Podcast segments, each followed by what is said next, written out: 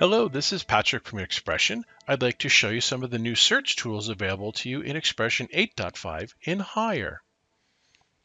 In the different functionality sections that we've had in XPression, and you can see I'm in the layout mode, we've had the ability to do a filter. In other words, you could put a text object, a text string in and filter down the items that contain that. And that was done per container. So for example, the scene manager had a filter tool. We labeled it find. The object manager also had a find, which is a filter. Um, the object inspector materials didn't really have that in the, the bottom half of the screen, but if you go into material manager, you had a filter choice in there as well. Um, this would let you search for the pieces in the different individual places.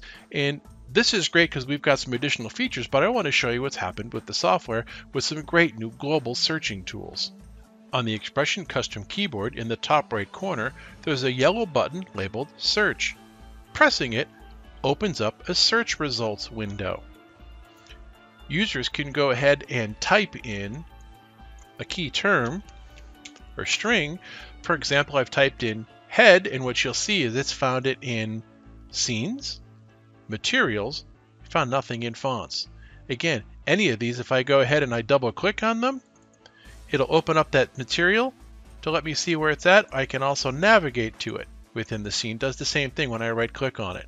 For scenes, again, if I expand them and I double click on that particular scene and that particular object in the scene grouping that's shown in the search results, you'll notice in the object manager, it takes me directly over to that same object in the object manager.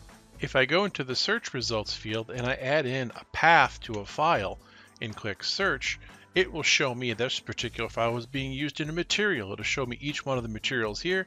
Again, I can right click and choose to navigate to the item or also just edit the material and it brings it up directly in front of me. I can also come down to my object inspector and right click on a material and choose search for usage and that will open up the search results window and let me know what scenes it's been used in. And again, I can expand it.